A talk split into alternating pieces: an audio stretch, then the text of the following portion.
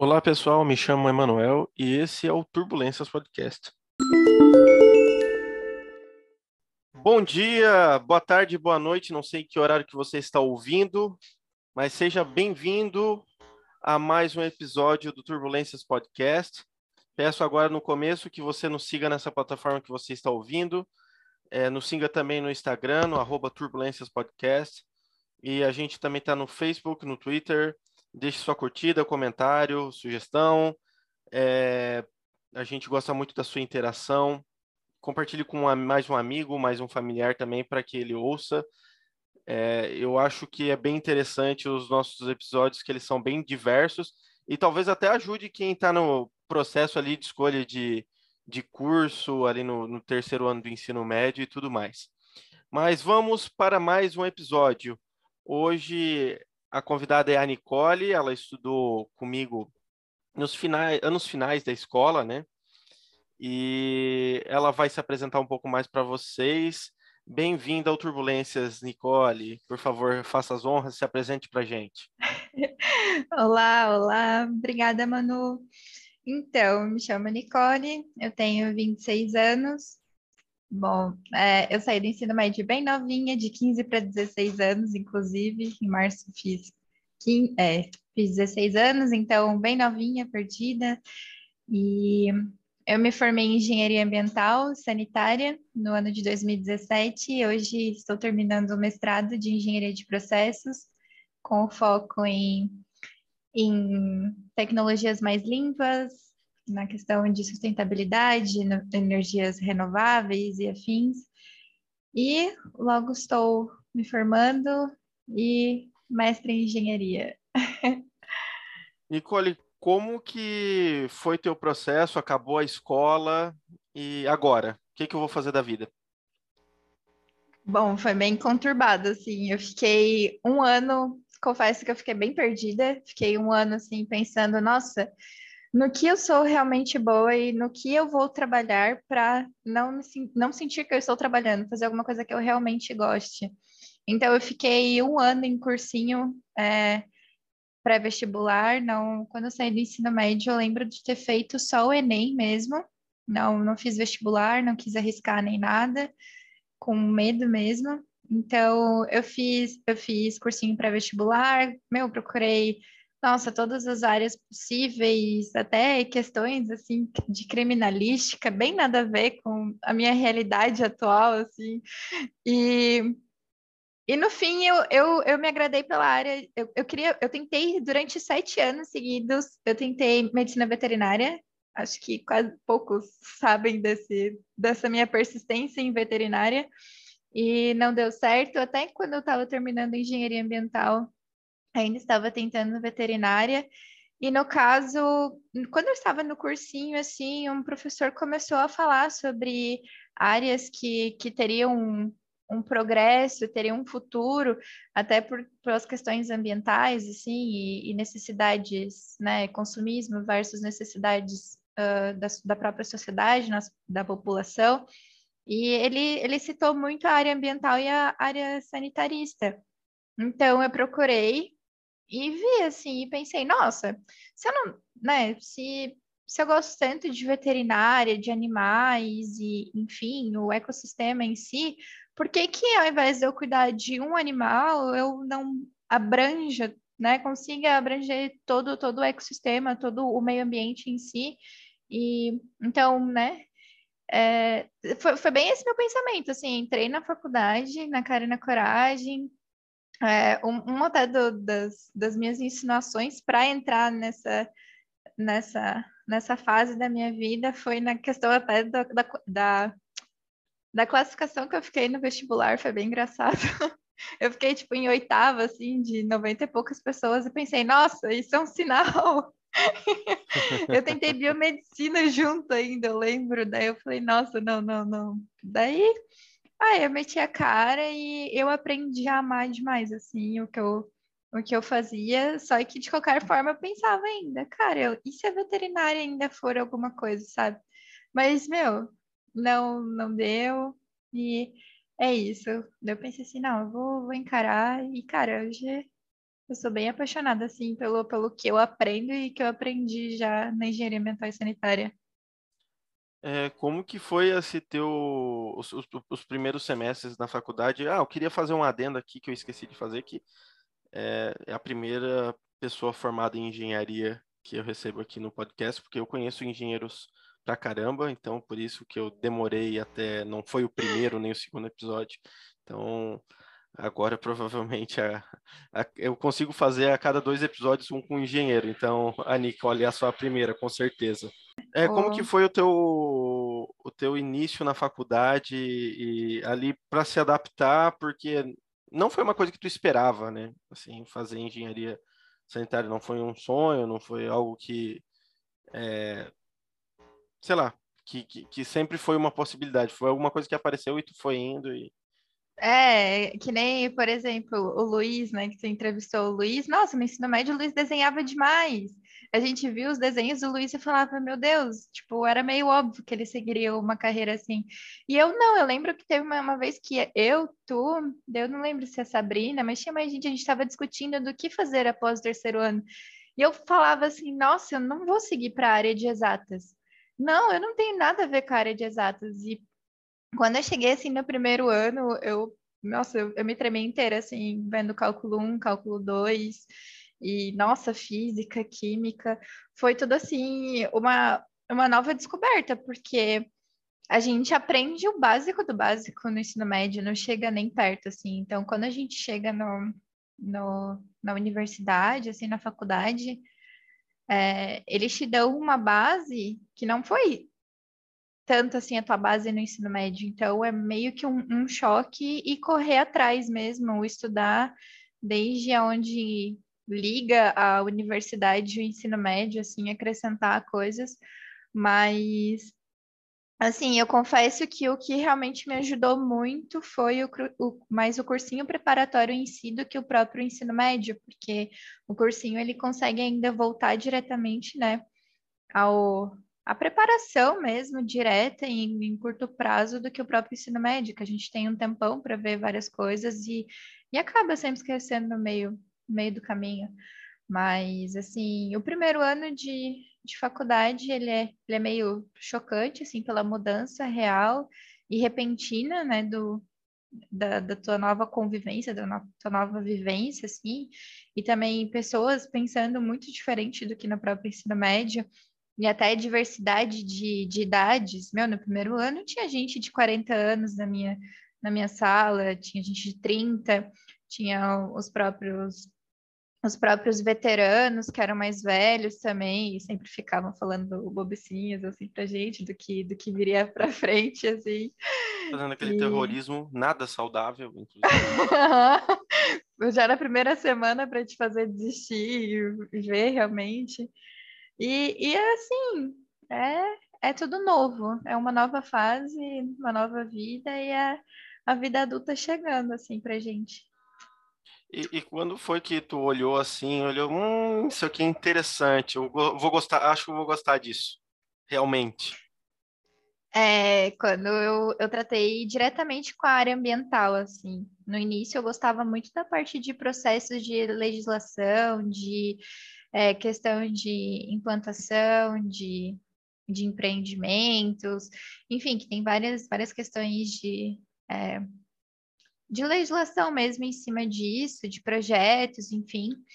E eu tinha gostado bastante disso, assim, de cara, mas depois que eu fiz um estágio, eu vi que não era aquilo. Então, desde o primeiro ano, eu consegui... Também, né, em contrapartida disso, eu consegui uma bolsa de estudos, que era do CNPq, que era do governo, que ao mesmo tempo que eu faria um projeto de iniciação científica, né, que me daria asas para entrar no meio científico, como na pesquisa, na ciência, enfim, me ajudou muito, descobri coisas muito legais que a gente não tem tanta facilidade de chegar lá, de ter contato, e eu comecei a trabalhar com fungos na parte de... No início foi enriquecimento alimentar para uma empresa alimentícia aqui da região de Joinville, mas foi com os fungos que eu trabalho até hoje. Eles têm milhares de funções e foi ali que eu realmente me apaixonei, sabe? Pelo que a gente consegue fazer e tratar o nosso meio com baixo custo, com coisas muito fáceis de ser encontradas na própria natureza.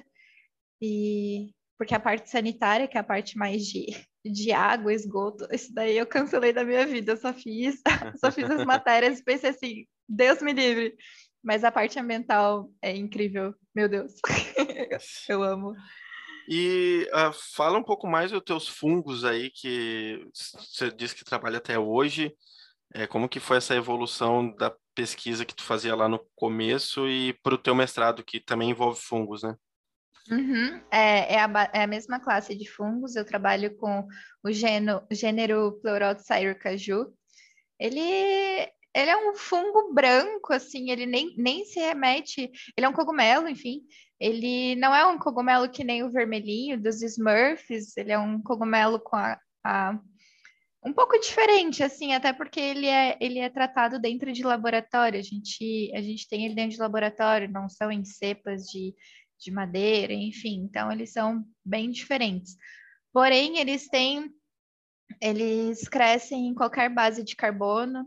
Então, eles conseguem, se você cria, né, um ambiente para eles de crescimento, eles conseguem, a gente fala que é biodegradar, né, que é a degradação a partir de um ser vivo, a gente consegue biodegradar aquele substrato que a gente fez ele crescer, e ele faz com que aquilo se torne um novo produto e seja um produto biodegradável que a gente possa colocar no solo e servir como um adubo, por exemplo, sabe? A gente cria uma outra função para ele, ou até juntando com outras substâncias, a gente pode criar... A gente tem muita coisa na literatura já, que seriam a questão até dos biocompostos, que seriam os materiais... Um material, por exemplo, de origem petrolífera com o material de origem natural, que podem ser os fungos, os pleurotus, então... São biocompostos, né, novos produtos, e a gente pode fazer muita coisa com eles.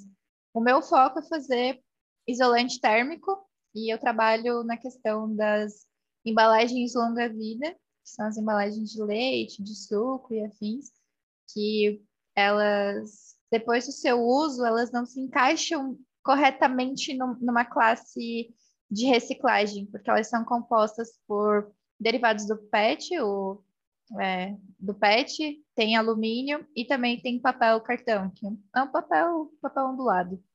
Enfim, então o processo acaba se tornando muito caro se você passa para reciclagem e depois para retornar de novo ao processamento industrial para novas embalagens. Então, não se tem um interesse muito grande nessa regularização. Então, o que a gente está estudando, o que a gente aqui, no caso, é a minha orientadora que eu digo, sempre quando eu falo no plural, somos nós duas, a gente estuda uma nova forma, né, de lidar com isso, na ajuda de erguer biofábricas a partir da função de seres vivos mesmo, e apresentar aí para a sociedade, e ver qual vai ser o que a gente vai trazer de novo com isso, sabe? Então, esse é o nosso foco. A aplicação e dessa tua pesquisa, ela já obviamente que ela tem uma importância enorme. A gente vê porque essas caixinhas são difíceis de reciclar mesmo, porque tem bastante... Eu lembro da escola até, que a gente ouvia falar que essas caixinhas são bem ruins para o meio ambiente, porque é difícil de elas se decomporem, né, no ambiente, e acaba sendo um problema ambiental. Mas já está em algum ponto de escala industrial, Nicole? Ou ainda é pesquisa básica? Ainda é pesquisa básica dentro. Eu penso em fazer doutorado mais para frente, aperfeiçoando isso, né? Que a gente tem uma pesquisa, assim, base, né? Só que um pouco mais acima da questão da graduação, que seria só o trabalho de conclusão de curso.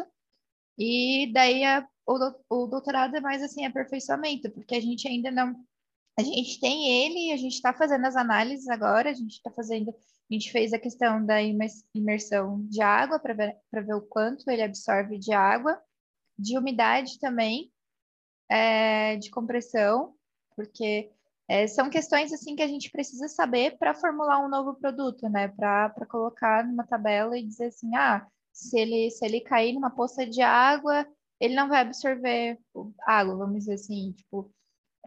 e também a gente vai ver na questão de isolamento térmico e também da biodegradabilidade, que é o mais interessante, assim, vamos dizer, né? E a gente está pensando em fazer ele como isolante térmico para colocado assim abaixo das telhas das casas para absorver mesmo o calor e reter, né? No caso, não entrar para o local. Só que a gente tem um probleminha que, pelo menos o meu produto, ele absorve muita água. Então, a gente teria que dar uma implementada nisso para... Que daí seria esse aperfeiçoamento que eu estou falando. Ideias futuras para a composição disso, para se tornar um produto elevado. Um produto que saia de uma escala de laboratório que uma pessoa está fazendo para industrial, né? E ter certeza de que aquilo vai gerar um produto eficiente e, entre aspas, respeitado, né? Que a gente precisa desse... É escalável, de certa forma, também, né? Pra que seja, comerciável, totalmente, assim. Pra que seja comercializado de alguma forma, porque, no final das contas, a pesquisa base serve para tornar a vida mais fácil lá na frente com algum produto comercial, né? Uhum, e isso mesmo. Nessa tua área geral, não necessariamente no mestrado, qual que é o maior desafio que tu vê na área?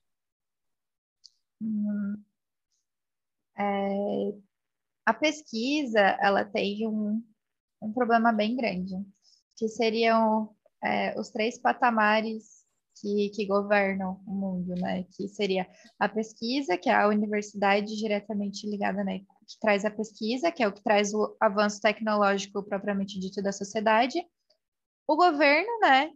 Que entra com as regulamentações e diz o que devemos ou não fazer, enfim. E as empresas que entram com a parte de investimento, que daí, no caso, né?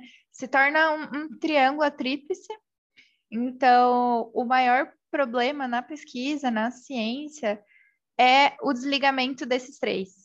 É assim, eu só posso dar entrada num trabalho científico se o governo, se a fundação de pesquisa, enfim, se alguém tiver um interesse e me permitir esse estudo. Que, no caso, eles me permitem o estudo me dando uma quantia, uma verba.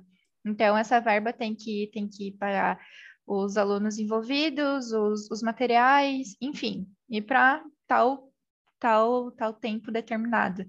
Então, se não acontece, não há. A questão, assim, das empresas seria mais na questão de realmente investimento, só que aonde a gente chega na questão do investimento é que, se não for para render em alguma parte do processo industrial deles, eles não vão ter interesse. Eles não vão ter interesse de investir em algo que não tem absolutamente nada a ver com eles. Então, e o governo, né, nem se fala, porque cada vez a gente está tendo mais corte em cima da ciência, mais problemas. Então, tem um distanciamento muito grande esses 3 patamares, que é a maior problemática dentro do nosso trabalho num laboratório, na pesquisa científica mesmo. E qual que, dentro desses pontos... levantou de financiamento de pesquisa, que é um problema que não é só na engenharia ambiental, eu vejo que é um problema geral, assim, né? Eu tenho muita crítica ao nosso modelo de financiamento aqui no Brasil, porque eu, sinceramente, eu não vejo uma aproximação, uma intenção de se mudar o modelo de financiamento. Como tu disse, uma empresa privada, ela vai investir naquilo que pode gerar lucro para ela em determinado momento. Mas só que, enquanto ela não gera lucro, ela precisaria ter uma contrapartida de algum lugar, e essa contrapartida Quem dá é o governo. As universidades não têm autonomia suficiente para dar essa questão, como é, por exemplo, em outros países onde as empresas privadas financiam diretamente as universidades, né? Seja elas públicas ou privadas, né? Isso. Na questão, assim, eu falei mais ainda da questão da própria pesquisa científica, né, dentro do laboratório. Uhum. Mas, pelo menos, da questão ambiental, as empresas são muito desligadas à legislação ambiental e a respeitar os próprios parâmetros ditos nas legislações. Por quê?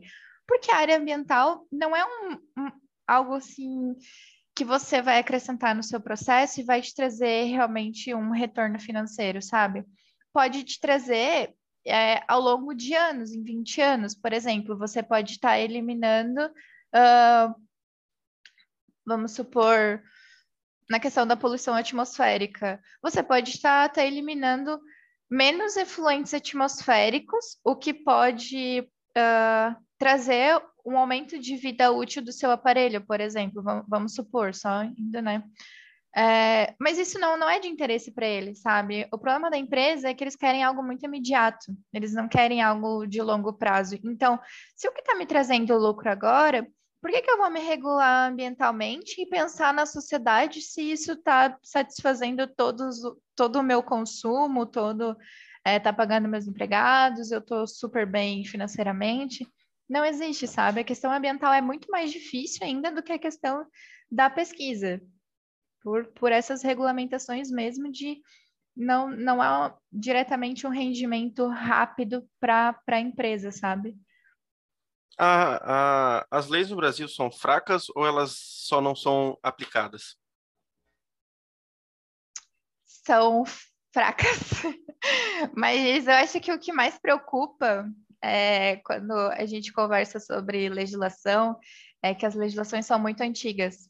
Elas são, a maioria, de 1990 e cacetada, e a gente está num cenário totalmente diferente, a gente está num processo de tecnológico, industrial, extremamente avançado. A nossa atmosfera não é a mesma de 1990, a quantidade de carros que tinha em 1990 não são as mesmas que tem hoje, que, sei lá, a estimativa de a cada habitante ter pelo menos 2 carros. Antigamente não existia isso. Hoje a gente tem computador, a gente tem robô, a gente tem celular, a gente tem tanta coisa consumindo tanta matéria-prima que não tem como comparar os 2 cenários, sabe?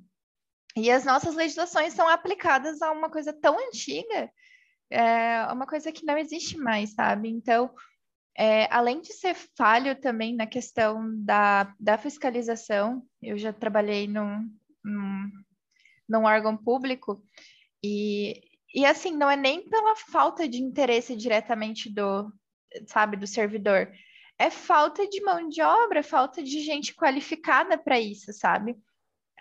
O pessoal da área ambiental, da área sanitarista, a maioria vai para a questão de consultoria ambiental, que consultoria ambiental é para você erguer um empreendimento, é fazer a questão mesmo do projeto, enfim. Porque isso é uma coisa imediata, a gente sai praticamente da faculdade pronto para isso, porque é a nossa base.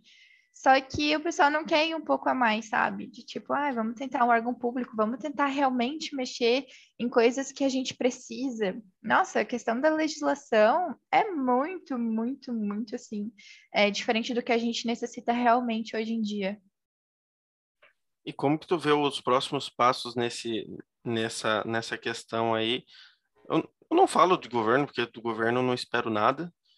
Seja ele municipal, estadual, federal, não espero mesmo, mas em questão de assim, uma próxima tecnologia que pode ser que revolucione, ou um próximo movimento, o que a gente vai sofrer na pele que vai fazer, talvez, a gente mudar de uma hora para outra? Você vê alguma coisa assim? A gente já está sofrendo, né? A gente está em dezembro, com 20 graus, quando que isso aconteceria, né? A gente está percebendo muito, assim, as pessoas que não entendem tão bem do meio ambiente, a gente, já estão percebendo que a diferença climática já está abusiva. As questões hoje mesmo eu estava até parando para ver que muita gente está optando até pela questão de uso de bicicletas, de patinetes eletrônicos e tal, não diretamente, assim, talvez ligada à questão ambiental, mas tá batendo no bolso, né? E tá batendo no bolso porque tá ficando cada vez... a gente tá tendo menos recursos naturais disponíveis para se utilizar, então eles estão encarecendo. É caro você extrair petróleo e mandar para fora, refinar e comprar novamente, fazer toda essa importação, enfim, é muito trabalhoso, sabe? Então, a questão mesmo da humanidade perceber o que vem por aí, primeiramente é a questão da própria atmosfera mesmo, de aumento, que é o... que a gente até, né, nosso governante diz que não existe essa mudança de temperatura, mas os próximos anos aí prometem um pouco mais de calor, um pouco mais de estabilização de temperatura, e seria isso, assim, pelo menos ao meu ver, sabe, a primeira problemática maior. Além, né, de toda a poluição que a gente, né, o próprio Covid já veio. Tem gente que diz que vem de laboratórios, eu não acredito. A nossa atmosfera é muito poluída e a gente não tem nem noção do quanto. E a poluição, assim, dos recursos hídricos estão absurdas. Mas, enfim. Eu ia falar de matriz energética, estava falando da matriz energética aqui no Brasil. Quando a gente estava na escola, a gente viu, o Brasil tem uma matriz energética limpa, de certa forma, bem melhor do que as termoelétricas, né, as hidrelétricas, mas agora a gente tá sofrendo aí por conta da falta de chuvas. As hidrelétricas também falharam esse ano. E nessa parte, os teus fundos também podem ajudar, ou não estou falando os teus fundos porque você diz, mas nessa parte de mais natural... Você vê alguma coisa nessa parte de matriz energética, substituição de combustíveis fósseis e tudo mais? O meu trabalho diretamente, ele não teria contato com isso, sabe? Porque a principal função, assim, do meu fungo mesmo, além de, como outros fungos, ele tem uma nutrição muito boa, um enriquecimento nutricional muito bom, como, né, shiitake, shimeji, enfim... Mas o Pleurotus, ele basicamente, ele é trabalhado para biodecomposição mesmo, porque ele cresce muito rápido, sabe? Em 15 dias você tem um inóculo de um Pleurotus, assim, sabe? Ele cresce muito rápido e é muito fácil a reprodução dele. Mas, assim, na questão de energias solares, energias renováveis, assim, ele... Pelo menos não que eu tenha visto alguma coisa na literatura referente a isso, sabe? Eu não duvido de nada, porque ele é foda. Mas... Tá protegendo o filho aí, ó. Meu Deus. É o amor da mãe. Não. E ainda assim, falando de matriz energética, o que que tu vê que é mais factível hoje? A energia solar ainda ou não? Ou também ela é cara ainda demais, a energia eólica é melhor? Então, pelos recursos disponíveis no Brasil e, assim, de mais fácil acesso, seria a solar, né? Só que a solar você precisa, pelo menos, assim, residencial, você precisa ter um investimento um pouco alto. Ele é mais ou menos, dependendo do tamanho da sua casa, ele chega a uns R$20 mil o investimento inicial. Apesar de que, é como eu havia até dito anteriormente, referente às indústrias, ele tem um rendimento ao longo prazo, a sua energia vai diminuindo, enfim, só que não é algo tão instantâneo. E das hidrelétricas, o complicado realmente, né, é essa desconfiguração atmosférica que a gente está tendo com faltas de chuva, Então, já não chega mais a ser uma opção viável. E, obviamente, também a queima de carvão, né? Usinas também térmicas. Não conta nem na... térmicas, desculpa. E não conta, assim, sabe? Então, seria, assim, a mais viável mesmo, a solar. Mas é o complicado que não é acessível para todos. Mas... E, Nicole, agora, um pouquinho voltando, saindo um pouquinho da parte ambiental, um pouquinho mais pessoal, qual que é o objetivo que você não tinha e apareceu, e qual que é um que você tinha e desapareceu? Na questão profissional? O que você quiser dar. O que eu tinha de meta e o que eu não alcancei, basicamente isso? Não precisa ser. Uma coisa que você... parou no meio do caminho e disse assim, isso aqui não faz mais sentido para mim, eu não quero. E algo que eu nem imaginava e disse, poxa, agora eu quero fazer isso. Eu lembrei de duas que eu queria muito e não aconteceram, porque eu realmente não quis mais do nada, assim, que eu vi que não era para mim. Uma era quando eu era menor, eu joguei durante muito tempo vôlei. Eu joguei até pela cidade de Joinville e depois eu vi que não... Falei pro treinador, cara, eu vou tentar faculdade. Do nada, assim. Falei, não quero mais. Eu não sei por quê, sabe? Nada me agradava no ambiente. Eu só amava o esporte em si, mas tudo no ambiente dizia que eu tava no lugar errado. E eu só falava, é isso. Aceitei, saí de lá, com o nariz em pé e ok. E depois, quando eu estava na faculdade já, eu entrei para uma agência de modelos. E eu fiquei durante um tempão, até hoje faço alguns trabalhos ou outros de modelo, mas para agência eu falei depois de um ano, assim, falei, cara, não quero, sabe? Eu vou continuar no meu foco de faculdade e é isso que eu quero, eu estou estudando para isso, eu já consegui tanta coisa, porque ao longo da faculdade eu fiz tantos projetos, participei de tantos trabalhos que me enriqueceram demais, assim, e eu gostava daquilo. E eu falei, não quero isso. Eu tinha recebido uma proposta para ir para os Estados Unidos, ser modelo lá. Eu falei, não. Eu sempre quis durante muito tempo isso. E depois eu falei, não. E continuei na área acadêmica. E hoje penso em dar aula e afins, o que me vier agora daqui para frente. E realmente, e o que eu não pretendia e agora pretendo, um exemplo é dar aula. O estágio de docência foi uma delícia e eu achei que seria, assim, um terror para mim. E foi muito natural falar com os alunos, explicar a área ambiental, explicar, assim, para eles, porque eu dei aula para segundo ano. Então, eles ainda estão começando a entender o que eles vão ver ali para frente, enfim, entender mais da área. Falei até da questão de bolsas de estudo, enfim. E é isso que eu quero, sabe? Pegar, entrar na área acadêmica e ficar por lá. E para os teus alunos, o que tu... Não para os teus alunos, né? Mas para os teus futuros alunos, quem sabe, o que tu falaria hoje para alguém que está pensando em fazer engenharia ambiental? Cara, persiste.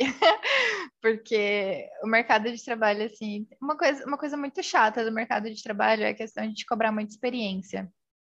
Por exemplo, eu quando estava na faculdade, o meu período de aulas era de manhã.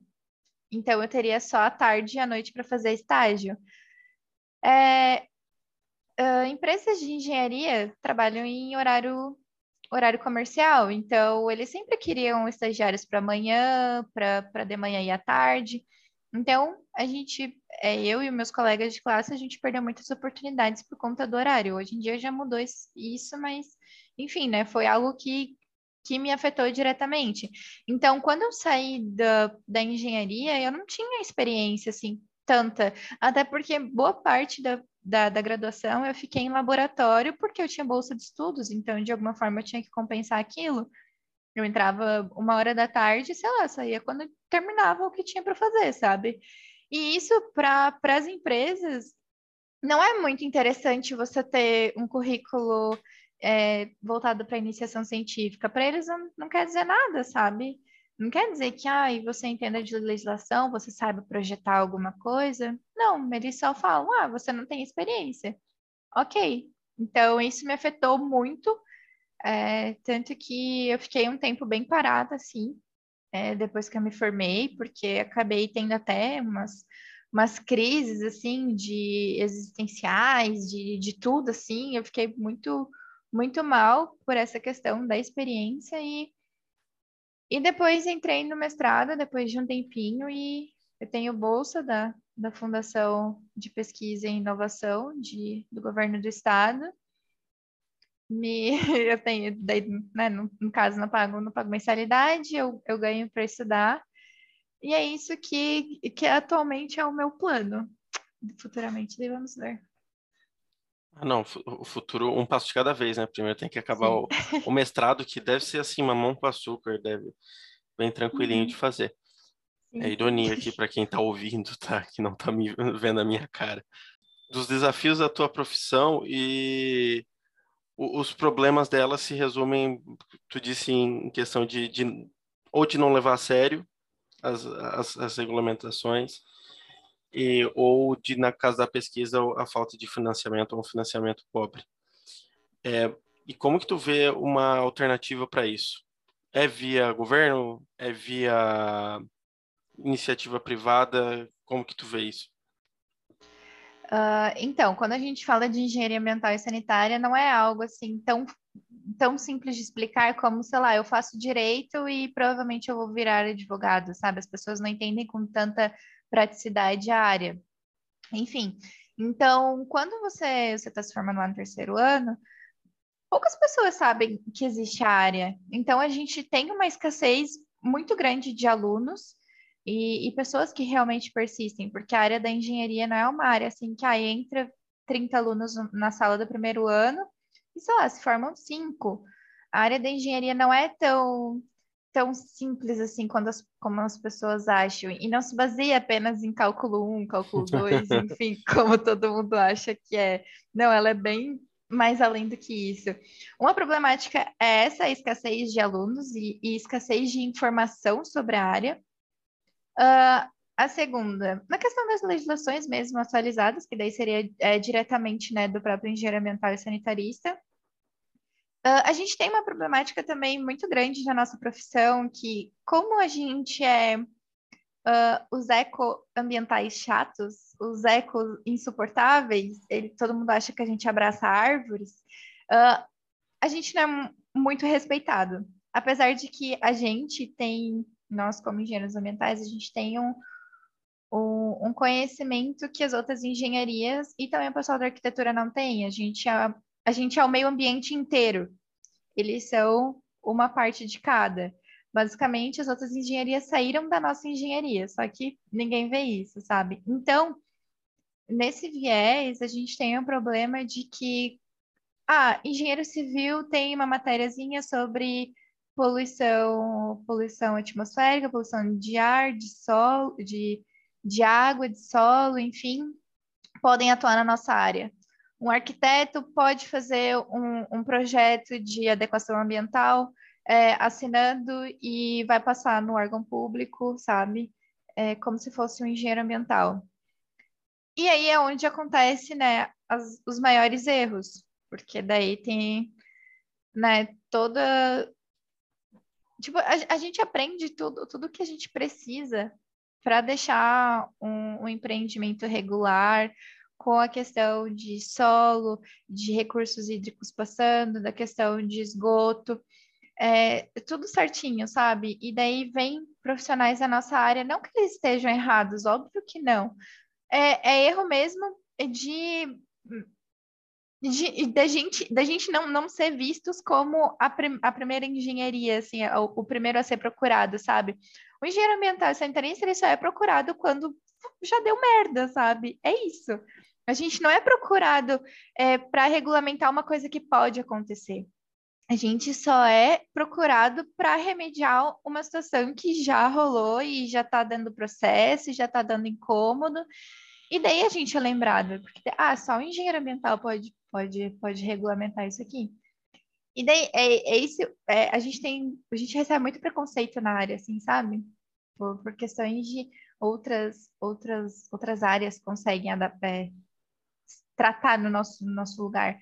Isso é um erro muito grande. Mas, enfim, eu vejo assim, esses três os principais: a escassez de alunos, né, a falta de informação,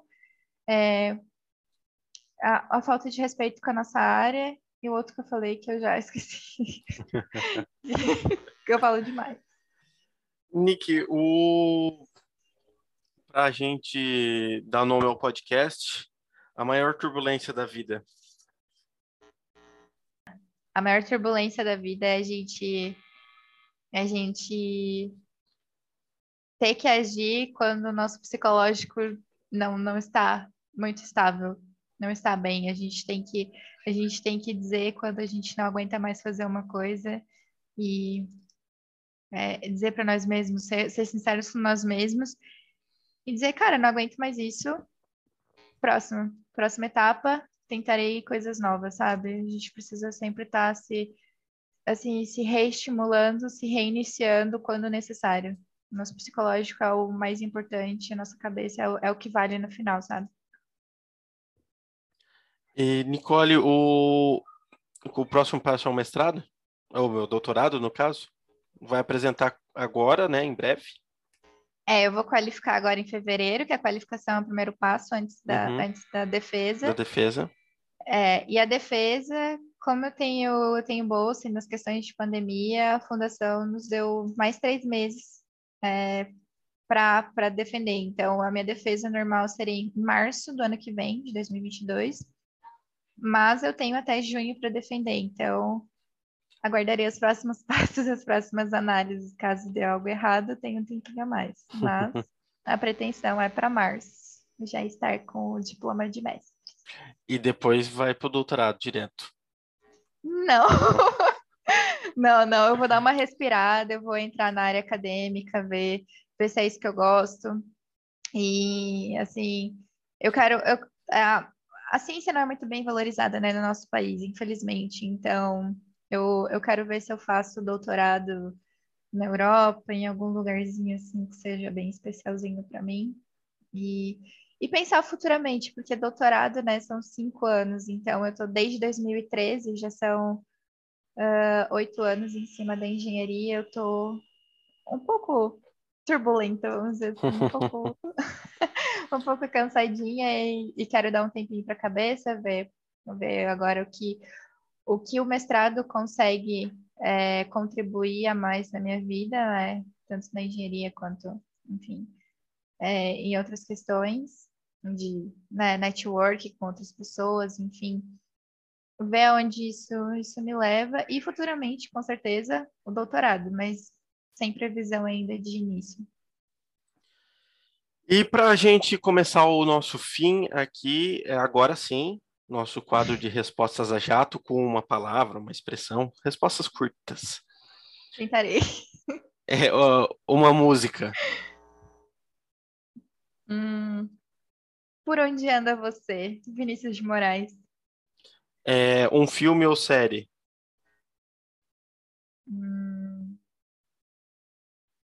Twitter, que eu estava assistindo. É um seriado. Um livro. Harry Potter, o primeiro.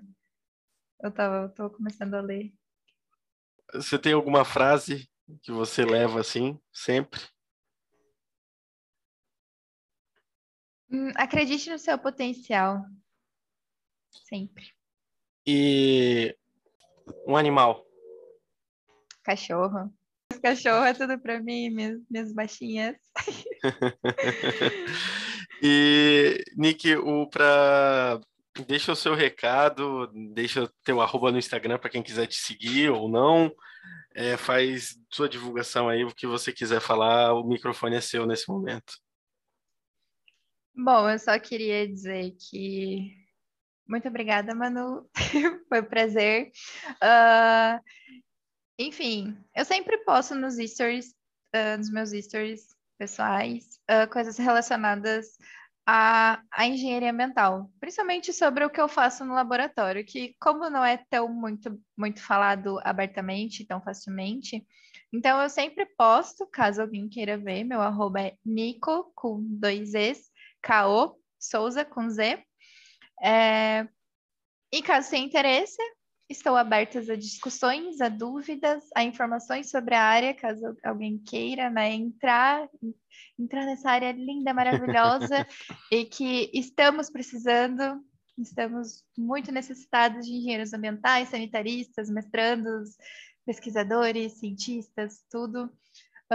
Enfim, quem quiser, eu estou aberta a discussões. Muito obrigada, Manu. Eu que agradeço. Foi, né, o prazer é meu em receber você aqui. Eu estou gostando bastante de bater esses papos, ter essas conversas nas mais diferentes áreas e ter diferentes visões de mundo, de tudo que aconteceu desde que a gente saiu da escola. Então, agradeço a sua presença, o seu tempo, principalmente.